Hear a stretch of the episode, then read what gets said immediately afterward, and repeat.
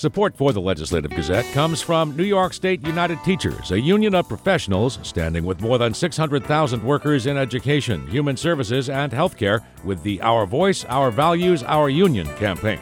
And United University Professions, representing 37,000 academic and professional employees at SUNY campuses and teaching hospitals across New York State. Frederick E. Kowal, President. UUPinfo.org.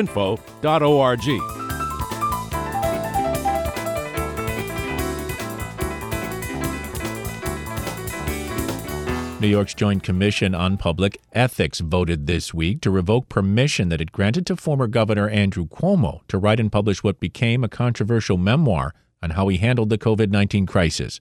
Cuomo, who resigned in August, was paid $5.1 million for the book, but the vote could mean he has to return at least part of the money. More now from the Legislative Gazette's Karen DeWitt. The resolution, which was approved by a 12 to 1 vote, says that Cuomo promised not to use his staff or other state resources to help him write the book. It details how he handled the pandemic at the height of the spread of COVID 19 in New York.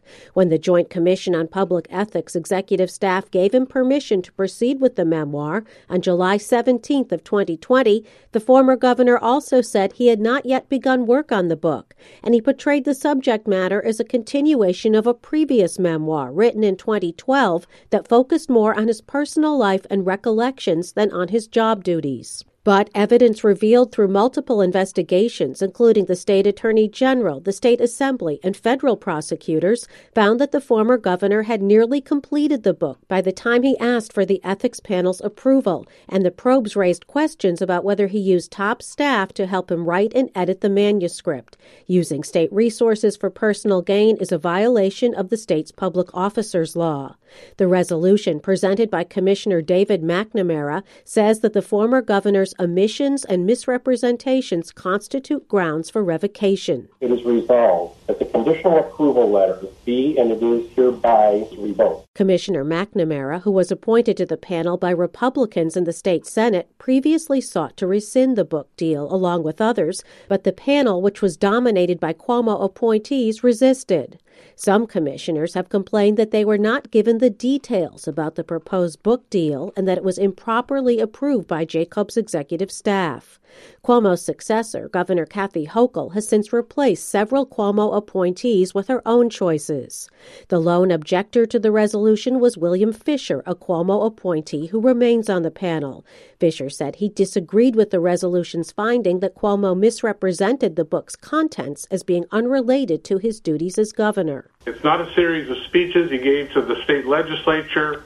It's not the transcripts from his daily press conferences nor a simple recounting of what the governor and his office did during the period of time covered by the book. Fisher offered to support an amended resolution, but the 12 other commissioners did not agree. The ruling means that Cuomo has to reapply retroactively for permission to publish the book.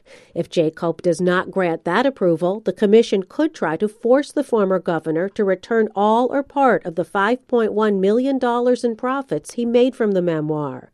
A spokesman for Cuomo, Rich Azzopardi, called the vote the height of hypocrisy and claims that Governor Hochul and leaders of the legislature who appointed the commissioners routinely used their own staff for political and personal assistance on their own time. Azzopardi denies that Cuomo illegally used government resources for the project, saying that staff who helped the former governor volunteered their time. In Albany, I'm Karen DeWitt.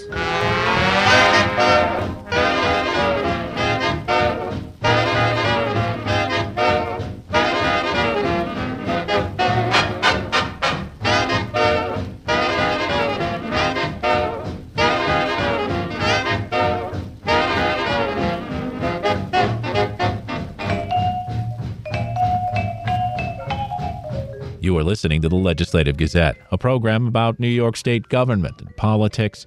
I'm David Guistina. Joining us now, Legislative Gazette political observer Alan Chartock. Well, Alan, as we just heard from our Karen DeWitt, New York's Joint Commission on Public Ethics voted this week to revoke permission that it granted to former Governor Andrew Cuomo to write and publish what became a controversial memoir about how he handled the COVID 19 crisis. Cuomo, who resigned in August, the Department of Correction $5.1 million for the book, but the vote could mean he has to return at least part of the money. Your reaction to that news this week? Well, I don't know whether it's appropriate or not, but I don't think it's going to happen. He was given permission by the appropriate body at the time, which has now been replaced by other people, which are now saying, give back the money. But, you know, once you get that okay, you've got a pretty good court case for keeping the money, I think. As I have mentioned too many times, David, I wrote a book about his father and I didn't see a sou. So, and it was a much better book than his book. But that's not the way we do this, judges. You know, at the time, it looked like America's basic savior. He was the anti Trump and all the rest, and people said, can't get enough of him, and they gave him all this money for this book. You know, it doesn't seem justified. The publishers certainly aren't going to see much money, but they gave him the money, and I have a feeling that he's going to keep it. Yeah, it led to an interesting discussion you had with the New York State Assembly Minority Leader, Will Barclay, the Republican, of course, no ally of the governor or the Democrats. But he talked about JCOPE and the issue of how do you make it fair and beholden to the people rather than the person who appointed the members. He had this idea. He said a proposal, and he promised. You asked him if Republicans ever end up in the majority, would you keep this promise? Said, I can promise that. And essentially, it was an equal number of Democrats and Republicans on a ethics board. Well, here's my sense of it. You do not give legislators the power to look into their own behavior you have to have an outside group. And how you get that is very difficult to think through. I mean, the moment a governor appoints people to the group that is going to look over his shoulder, you better believe he's going to appoint people that are basically helpful to him. The same thing goes when you get a group of legislators who are supposed to do it. It's a phony issue because the fact is we have to have ethics committees and the politicians know it. But then they set up ethics committees that are anything but impartial. It's terrible. Not only that, we just had a case in which one of the ethics groups brought charges basically against a group of lobbyists. You know what? We didn't see who the lobbyists were lobbying. I wonder why that was because the people who were bringing the charges knew full well that an awful lot of their colleagues would be implicated if the charges of illegal activity basically were brought against these lobbyists. What a bunch of nonsense.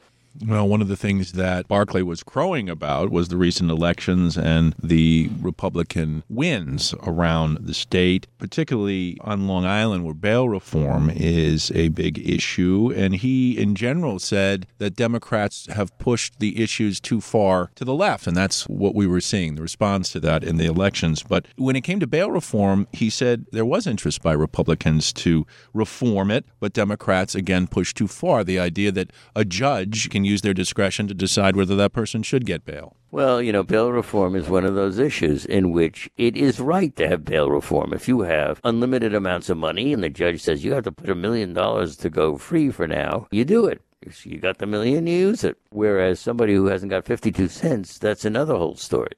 And the only thing that bail is supposed to do is to say, if you put a certain amount of bail down, it will assure the court that you will show up when you're supposed to. Now, look, this is something that is basically, I hate to say this, but racist to the core, because not only black people, but others certainly fall into this paradigm of unfairness.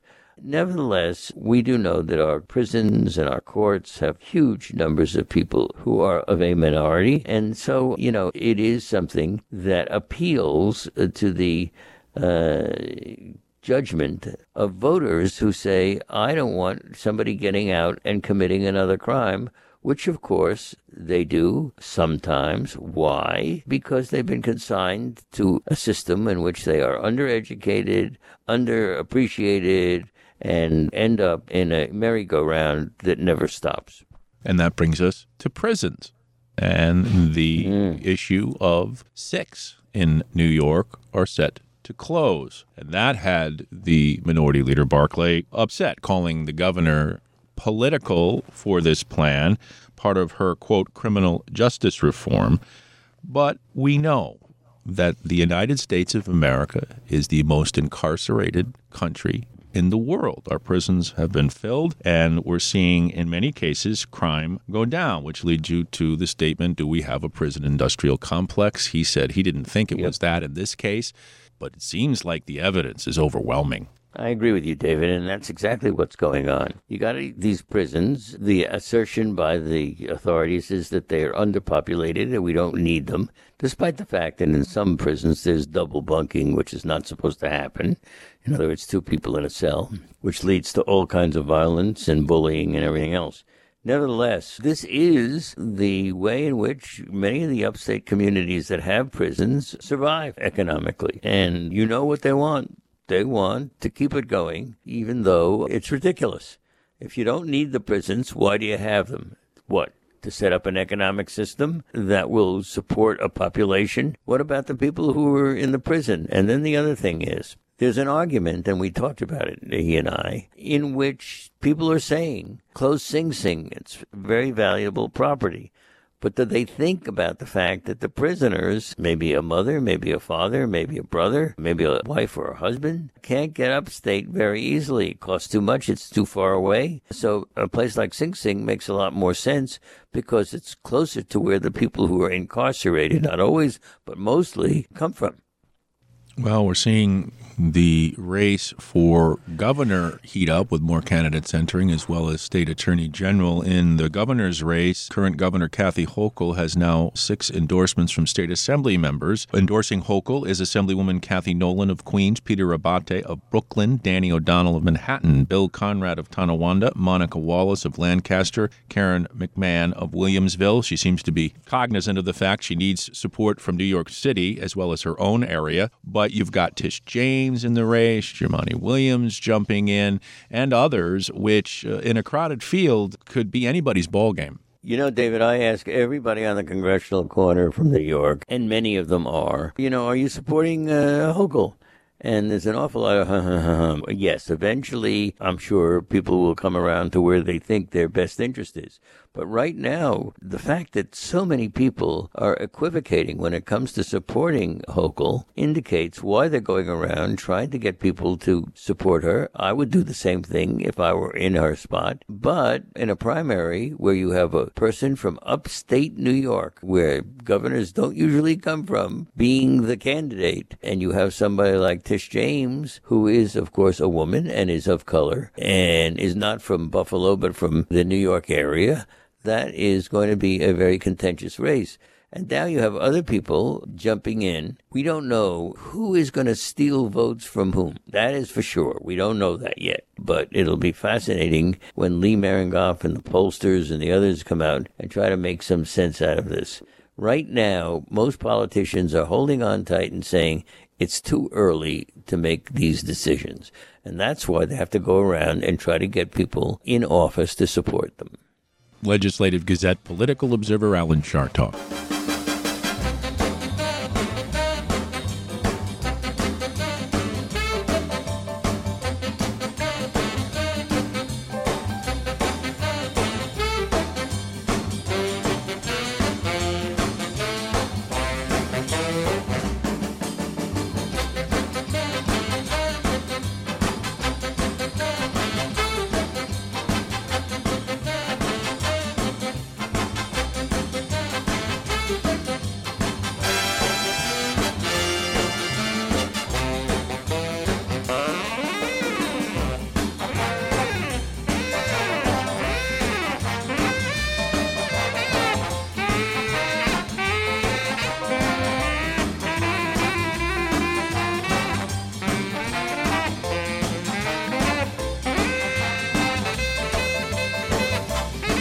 Are listening to the Legislative Gazette, a program about New York State government and politics. I'm David Guistina. The Department of Corrections and Community Supervision, or DOCS, has announced that six prison facilities across New York State will close on March 10, 2022. Among them is the Moriah Shock facility in Essex County. Officials in the region are not pleased with the decision, not only because of the community impact, but the loss of the unique programs provided at the facility. The Legislative Gazette's Pat Bradley explains. The Moriah Shock Incarceration Correctional Facility is a minimum security facility with a current staff of 107 and 74 incarcerated people, with a capacity of 300, according to docs. Republican Town of Moriah supervisor Tom Scozzafava is astounded that Moriah Shock was chosen to be shuttered because he says the programs there are much different than in other correctional facilities. It's actually a program that offers alcohol and substance abuse treatment and you have education classes. Most inmates leave there with a GED. They have work programs, and it's a six-month sentence. Many of those sentences were reduced from from a three to five-year sentence. So I was really surprised to hear that they um, would close that facility. I do understand, you know, that the inmate population is decreasing, but that's the kind of programs that are needed, what Moriah Shock provides. So I was really dumbfounded as to why they would would close that facility. Republican State Senator Dan Stec of the 45th District plans to challenge the decision. In the case of Moriah Shock, a unique program. A lot of your progressives, they wanted different programs. They wanted to treat substance and alcohol abuse. Moriah Shock, I mean, that was a special program created to do that. So I was very surprised and disappointed to learn that they're closing that. That's the program that you would think that they would be sending more people to and investing more in, not getting away from you know, I'm not done with the Moriah Shock issue, you know, because I think that there's a, a special uh, circumstance here. You know, I mean, Friday, Governor Hochul said we need more alcohol and, and drug treatment. Well, guess what? That's what they were getting at Moriah Shock. Supervisor Scozzafava says it's not just local and regional officials criticizing the plan to close Moriah Shock. Former inmates are writing letters as to how that program turned their lives around recidivism rate is much lower in that program.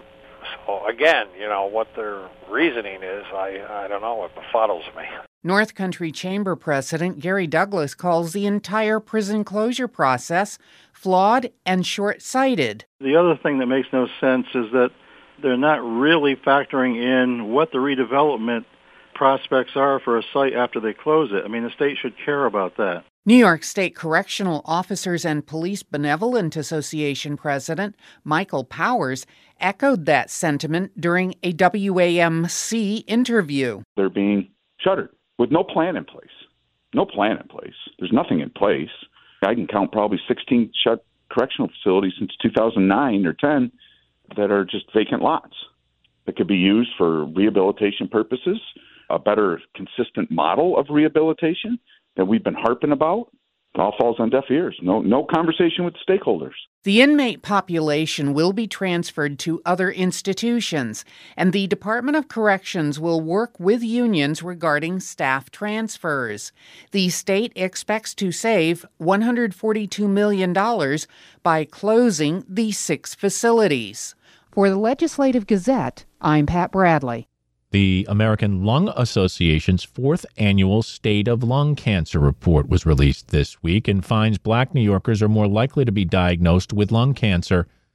The Legislative Gazette's Dave Lucas reports. The report highlights how the toll of lung cancer varies by state and examines key indicators throughout the country, including new cases, survival, early diagnosis, surgical treatment, lack of treatment, and screening rates, and as the disproportionate impact of lung cancer on communities of color.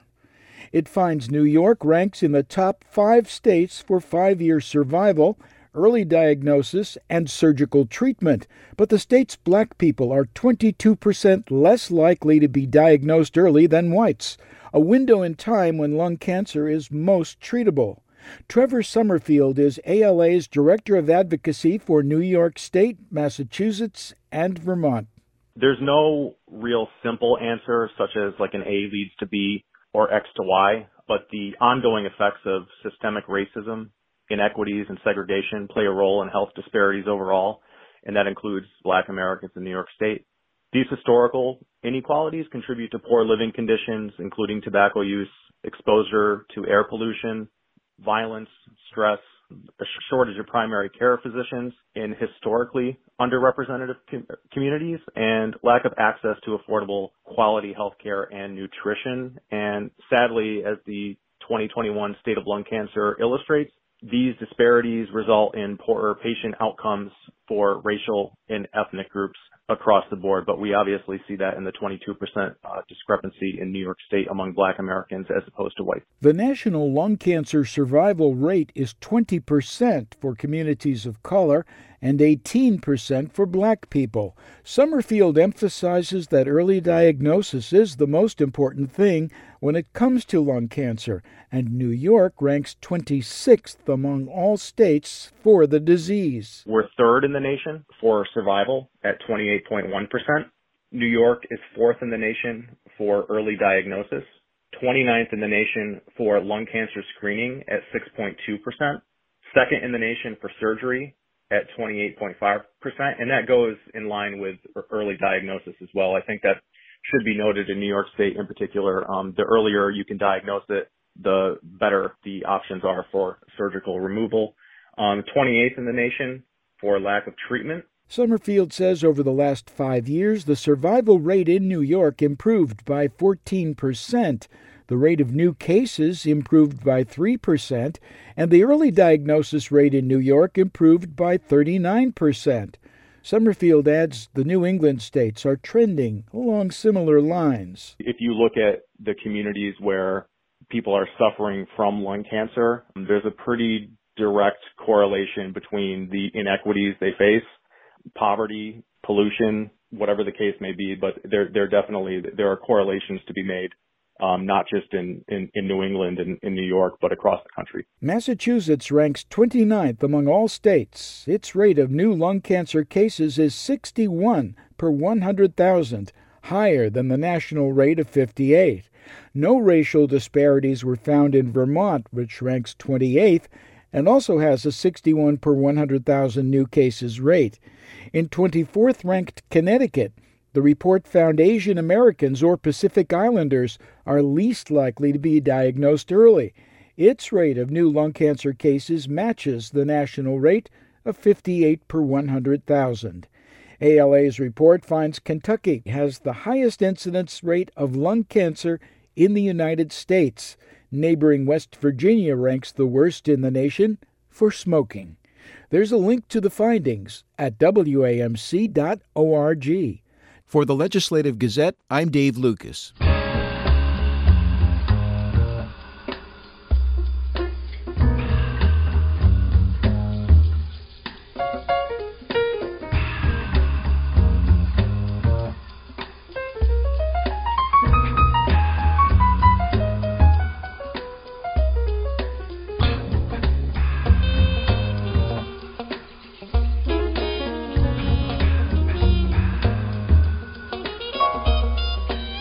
You are listening to the Legislative Gazette, a program about New York State government and politics. I'm David Guistina. The recently passed $1.2 trillion federal infrastructure package includes several measures related to limousine safety. Congressman Paul Tonko recently gathered with families of the victims from the 2018 Schoharie limo tragedy to mark its passage. The Legislative Gazette's Lucas Willard was there and filed this report. Joining several of the family members at Amsterdam City Hall, Representative Paul Tonko, a Democrat from the 20th District, applauded their efforts in helping craft safety legislation at both the state and federal level. They stood. They stood with me and my colleagues every step of the way, fighting for it to become law. They gathered support, prepared for hearings, called and wrote to members of Congress and staff members. They shared their stories painfully time and time again and refuse to allow inaction. The limo safety measures included in the federal infrastructure bill will fund states to impound unsafe vehicles, mandate the U.S. Department of Transportation establish a mandatory annual inspection program, require limo operators to share vehicle inspection data with customers, and create a formal definition of limousine in federal statute, among other provisions. It comes just over a month after the third anniversary of the crash that killed 20 people, and two months after a criminal trial where Nauman Hussain, operator of the limousine company involved in the crash, pleaded guilty to 20 counts of criminally negligent homicide for five years probation and 1,000 hours of community service. Kevin Cushing, who lost his son Patrick in the crash, reflected on the effort to pass legislation during a painful time. Let me start by noting that this has been another very difficult year for all of our families, with the recent and very disappointing criminal trial result. Justice simply wasn't served for our families. Having said that, that's not why we're here today. Today, with the passage of the infrastructure bill, we take a major step forward in making the limousine industry a safer industry. Cushing thanked Tonko, Congressman Antonio Delgado, and Senators Chuck Schumer and Kirsten Gillibrand, all Democrats, for pushing for the passage of the bill.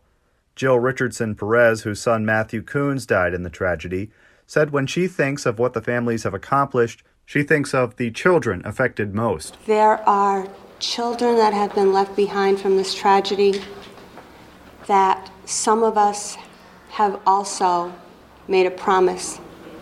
We've promised to look out for their futures. We are going to take them under our wing and make sure this world is a better place for them now. And we have just done that. Tonko, who, like many of the crash victims, hails from Amsterdam, told the families that their work and their loved ones would be forever connected to the new safety laws. I could not be prouder to call you my friends and colleagues in this effort and partners in this endeavor. I feel that we have this bond that will live forever. And I also have a vision of great young adults gathered together applauding this in another world, knowing that this lesson, painfully learned, is making a difference. For the Legislative Gazette, I'm Lucas Willard.